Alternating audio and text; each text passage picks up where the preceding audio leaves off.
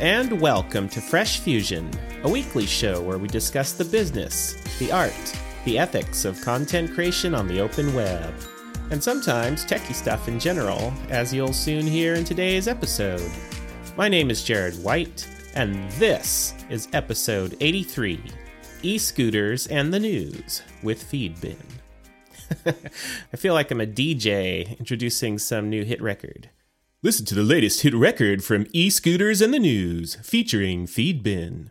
All right, folks. Well, we have a whole lot of stuff to cover on the show today, and I don't want to go on too long, so let's just move right into it. Starting with follow-up. So back in episode 81 of Fresh Fusion, I talked a bit about how I didn't think it was that big of a deal to, copy a profile link in some Mastodon instance somewhere and paste it into your own Mastodon instance to follow them or whatever. However, good news for folks that are on macOS or iOS, iPadOS. Federico Viticci over at Mac Stories has created a new shortcut. So if you install his shortcut called Masto Redirect, it lets you easily, run that shortcut when you're in Safari or something like that, viewing somebody's profile on any instance of Mastodon, and it will automatically redirect to your own Mastodon instance in order for you to follow them and so forth. So, that's a pretty handy way to do things, and eliminates that step of having to copy something and paste it somewhere else. I definitely recommend that you go check that out if you are on Apple platforms.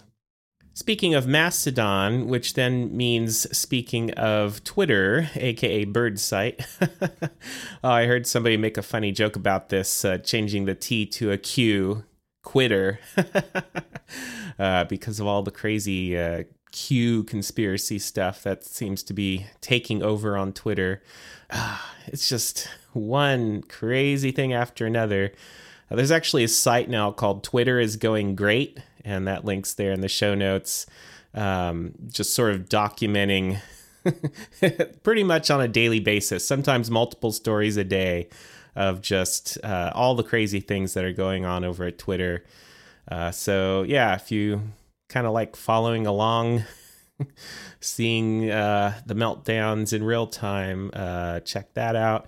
There's also a link in the show notes to Dave Chappelle bringing Elon Musk on stage with him. I think it was like in San Francisco or something like that, some big stage there where Dave Chappelle was doing a huge show, and I don't know why, but he brought Elon Musk out, and then the crowd started booing quite a lot of boos for a while, and they all sort of seemed like deer in the headlights.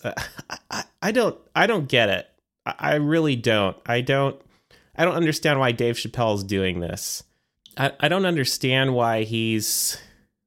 It almost seems like he's intentionally trying to tarnish his legacy by just palling around with some questionable characters like Elon Musk, saying some really questionable things. It's like.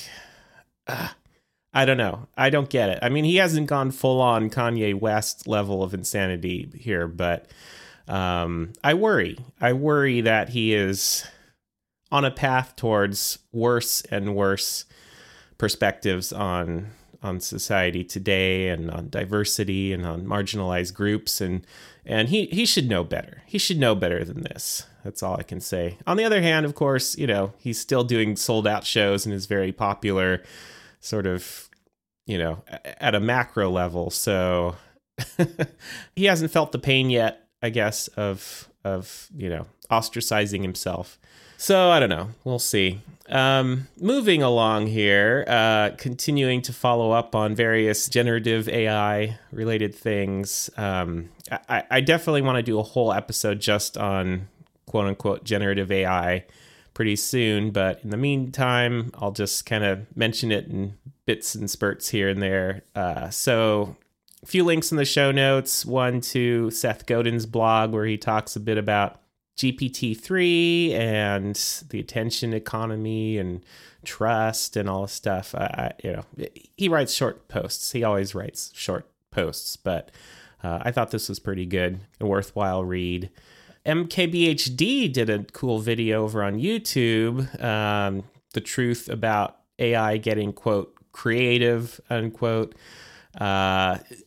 I got fooled a little bit at the beginning of the video, and you'll see why if you watch it. And he seemingly is kind of positive about it to start, but then he goes into a lot of the downsides and a lot of the gotchas and the ethical dilemmas surrounding generative AI right now. And I think those are all the worthwhile points that folks like me are really trying to get across early and often right now with this stuff.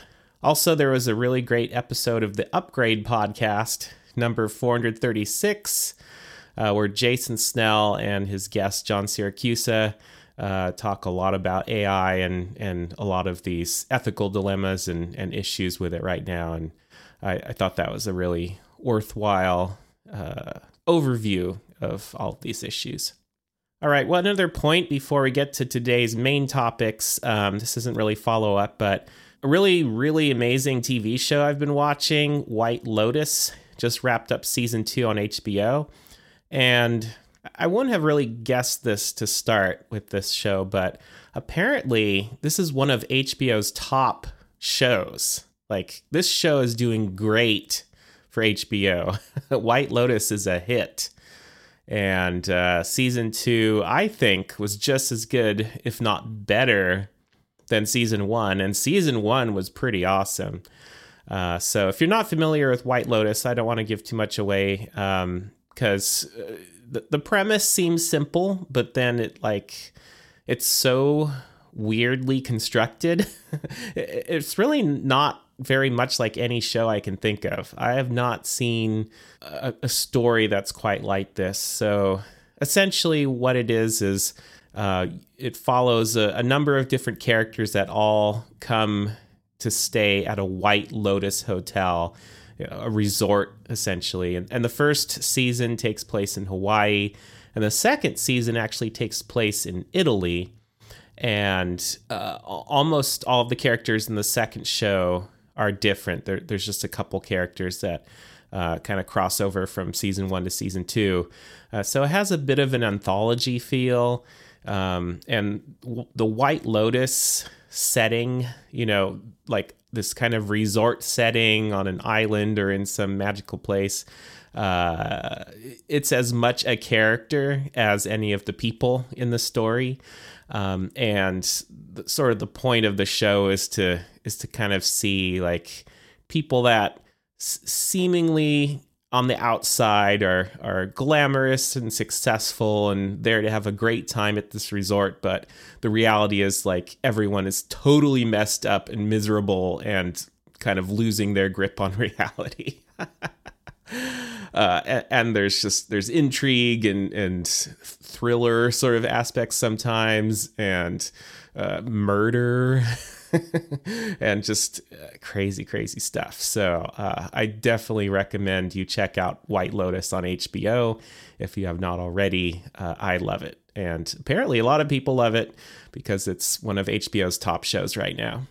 All right, with all that out of the way, on to today's main topics. I have two different topics I'd like to cover. The first is my review of the Anyhill UM2 electric scooter. And then after that, I want to talk a little bit about my adventures looking around for an RSS newsfeed reader and trying out Feedbin, and also trying out an alternative browser on macOS and iPadOS called Orion. So we'll get to all that here pretty soon. But in terms of the Anyhill UM2, here's the background for this real quick. I haven't had a car in a while now. My car is being used primarily by my ex to travel around and be able to get places with our two kids when they're not staying with me. Basically, I live in the pretty dense urban environment of Portland, so I don't strictly speaking, need a car on a daily basis. You know, I can get around on streetcars, on buses, and that sort of thing.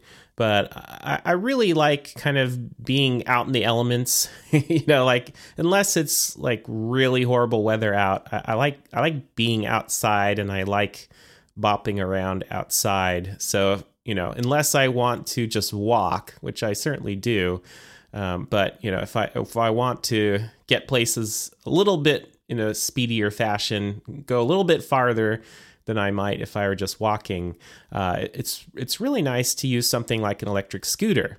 And Portland for a while now, of course, has had rentable electric scooters, and I've done that quite a bit. But those are sort of just there for fun, really. They're there to kind of do something for you in a pinch if you want to get from point A to point B, and that kind of makes the most sense. But I've never felt like I could rely on renting electric scooters on a daily basis to, you know, do serious traveling, like, you know, a run to the grocery store or heading off to a coffee shop to work for a while and then heading off somewhere else to do whatever, you know, go to the hardware store, like, you know, things that you need a vehicle for, per se. I could use a bike, of course. I could bike around.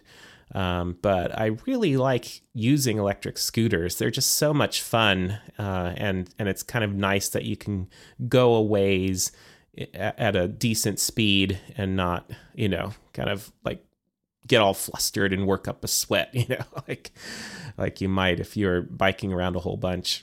So I decided I would buy my own electric scooter, and I really came across the Anyhill UM2 because of Jimmy Chang's channel on YouTube, where he reviewed it. And that review seemed really positive and kind of indicated that this was a pretty darn good scooter for the money. It's certainly one of the more affordable scooters.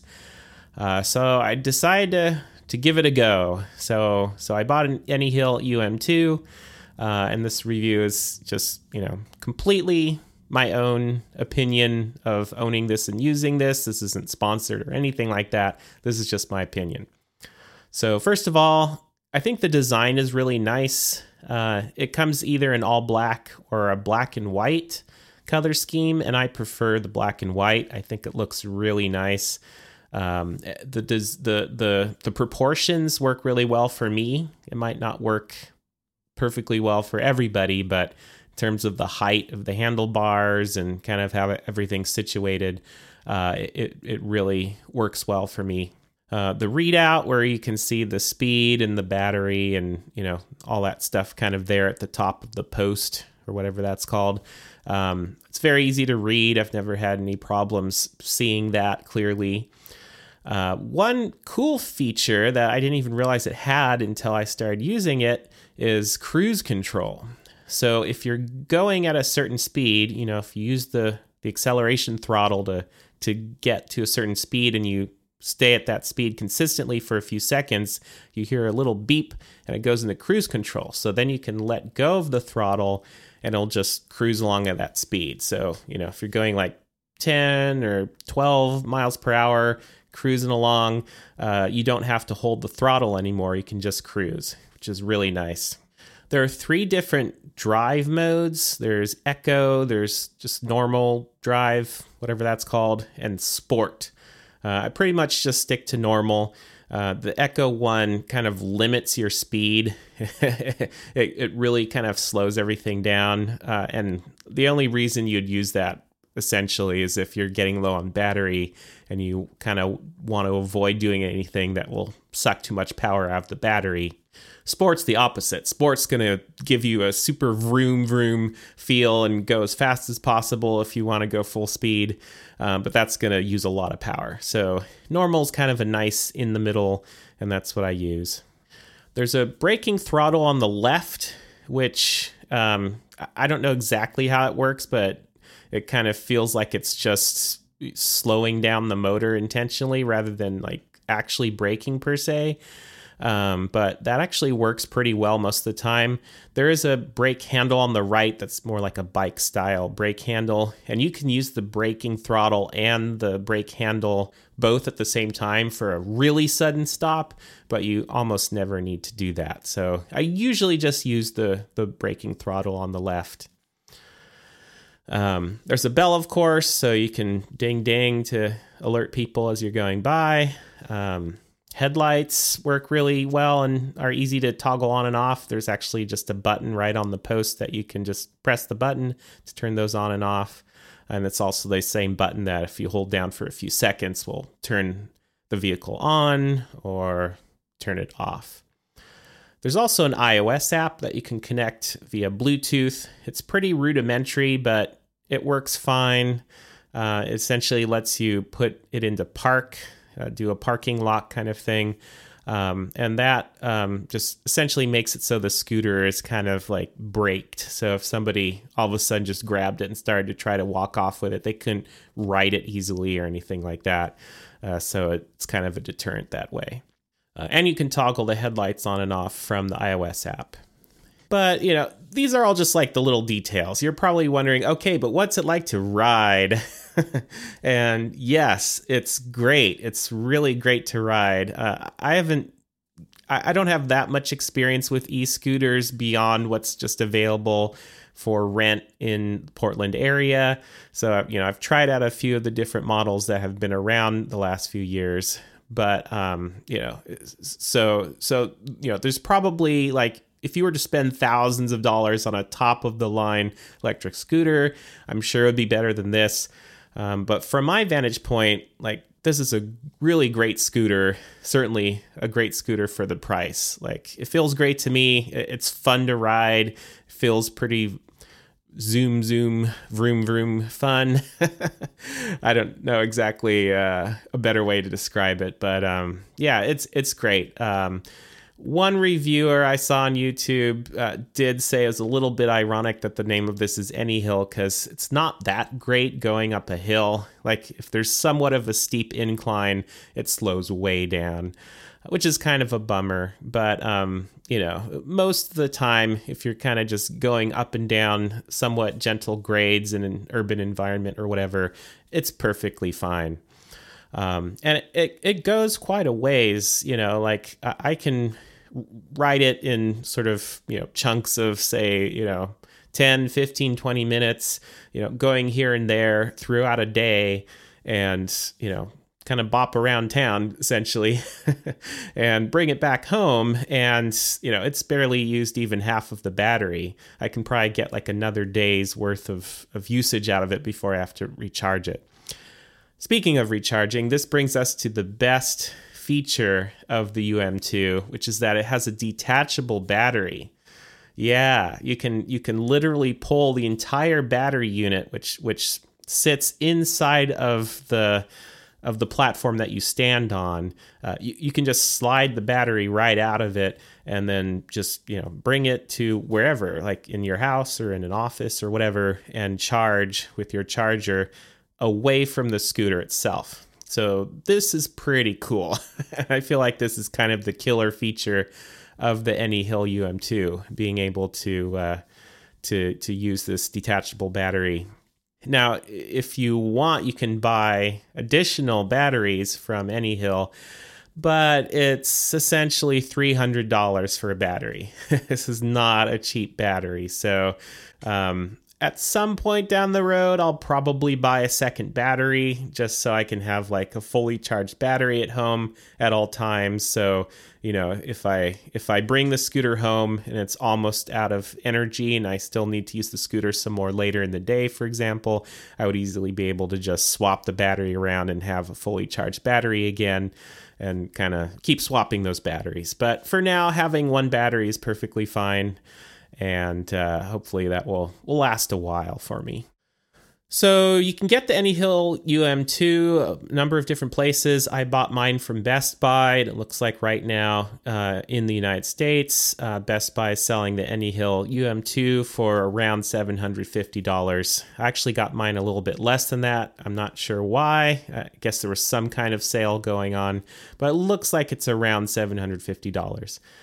So comparing that to a lot of other scooters right now, it definitely seems like this is one of the best bang for your buck e-scooters available, and I'm pretty darn happy with mine. So if you're looking to get an electric scooter, I would definitely recommend taking a close look at the Anyhill UM2. All right, with that down and out of the way, on to the final topic for today. I am using a new RSS feed reader.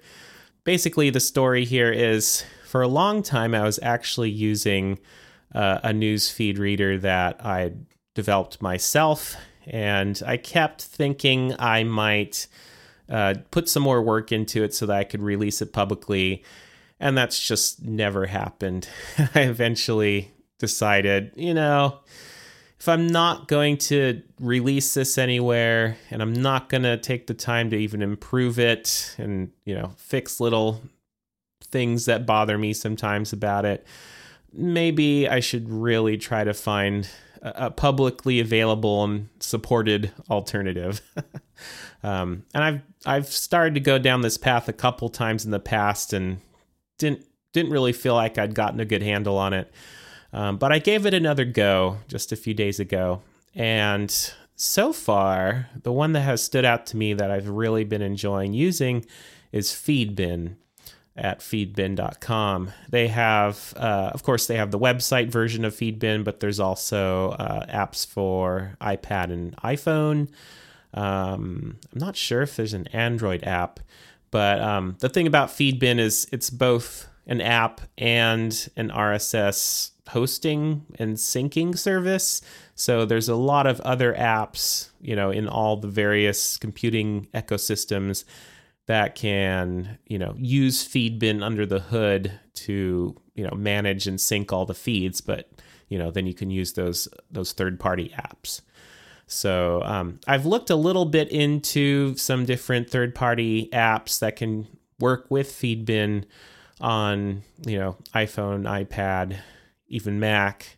But so far, for a few different reasons, I really just like Feedbin itself. I think this is going to work just fine for me.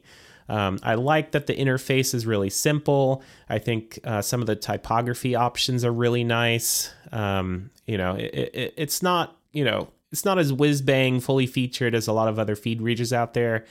But for me, that's actually fine. Like, one of the reasons I developed my own is I wanted one that was really basic and kind of emphasized, you know, the visual minimalism and nice typography that appeals to me. And I don't know that I would say Feedbin is quite as appealing as my own, but you can't judge that because mine isn't available. So you'll just have to take my word for it. But I do think Feedbin looks pretty nice.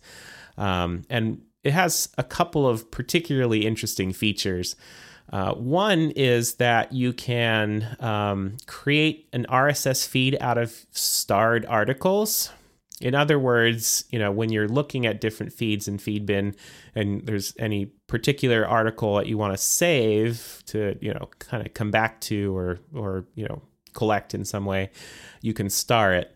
But then that list of starred articles can itself be made available as an RSS feed that you can then import anywhere else. And so what I've done is I've created a little task, little plugin kind of thing for my own website that uses Bridgetown.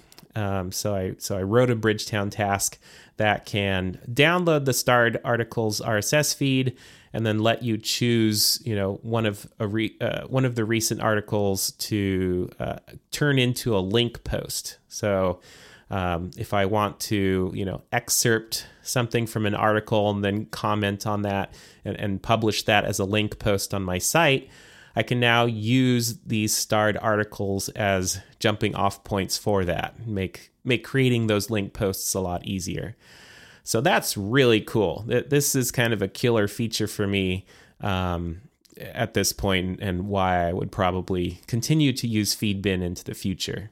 Another potentially exciting feature is that you can subscribe to YouTube channels really easily. Essentially just, paste in a YouTube channel URL when you create a new subscription in Feedbin, and then you'll have a list of, whatever the latest videos are that will come in from that channel.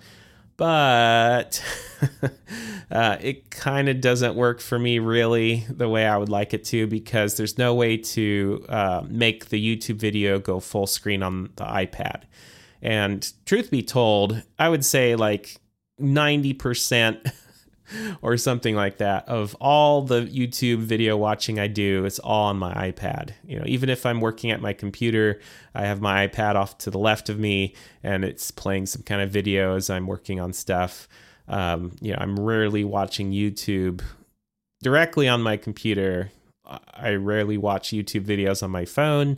I occasionally watch them on my TV, but most of the time it's the iPad, right? So it's kind of a no-go for me to have YouTube subscriptions in Feedbin, but not be able to, make the video playback full screen.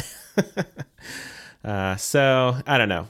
Maybe at some point they'll figure out a way to fix that. But yeah, I'm really happy with Feedbin, and I think this is going to work well for me. If you're on the lookout currently for an RSS feed reader, or maybe thinking of switching to something new for whatever reason, I definitely recommend that you check Feedbin out and see if that works well for you. And kind of on a side note here, I'm starting to try out some alternative browsers on the Mac. And when I say alternative, I mean like really alternative. I don't mean like Firefox. I mean alternative browsers like Vivaldi, or hopefully I'll be able to try out Arc soon. I'm on the Arc wait list. But so far, one that's standing out to me is Orion, the Orion browser. There's a few things I really like about it. One is having tabs in a sidebar, which is a cool thing, and I think nice for sort of like using the browser as an application viewer. In other words, like I'm actually using Feedbin in Orion on my Mac. I'm also using Mastodon now in Orion and a few other things. So I'm kind of thinking of Orion as the place where I have apps running, web apps. And it's pretty nice for that. There are some cool features that Orion has. For example, you can go into a full screen focus mode. Not necessarily the full screen, but like the full window, I guess you could say. Like there's no more browser Chrome in the window. Like all you see is the web app, and you can easily toggle that on and off from the menu, which is really cool. I really, really like that. You can also make a window float on top. So, if you want something that was kind of like off in a corner, kind of always floating above everything else, maybe it's like, some kind of music service or something that you want playing, you can toggle that on and off. So yeah, there's definitely some things I like about Orion specifically, as compared to just, using Safari as I normally do. And I'm still using Safari for most things, right? Like I'm not looking to leave Safari behind, but I think there's room in my life for an alternative sort of power user browser with some interesting new features that you don't normally see on the main browsers. So I'm trying out Orion for that, and I'm really looking forward to trying out Arc soon. I've been hearing a lot about Arc, and it seems like that has a lot of cool power user features, including being able to add your own CSS on any site, which I don't really know why the main browsers got rid of this. Like, I really want to be able to have user style sheets on some different sites and be able to add my own CSS. So it sounds like Arc can do that, and I look forward to trying that out.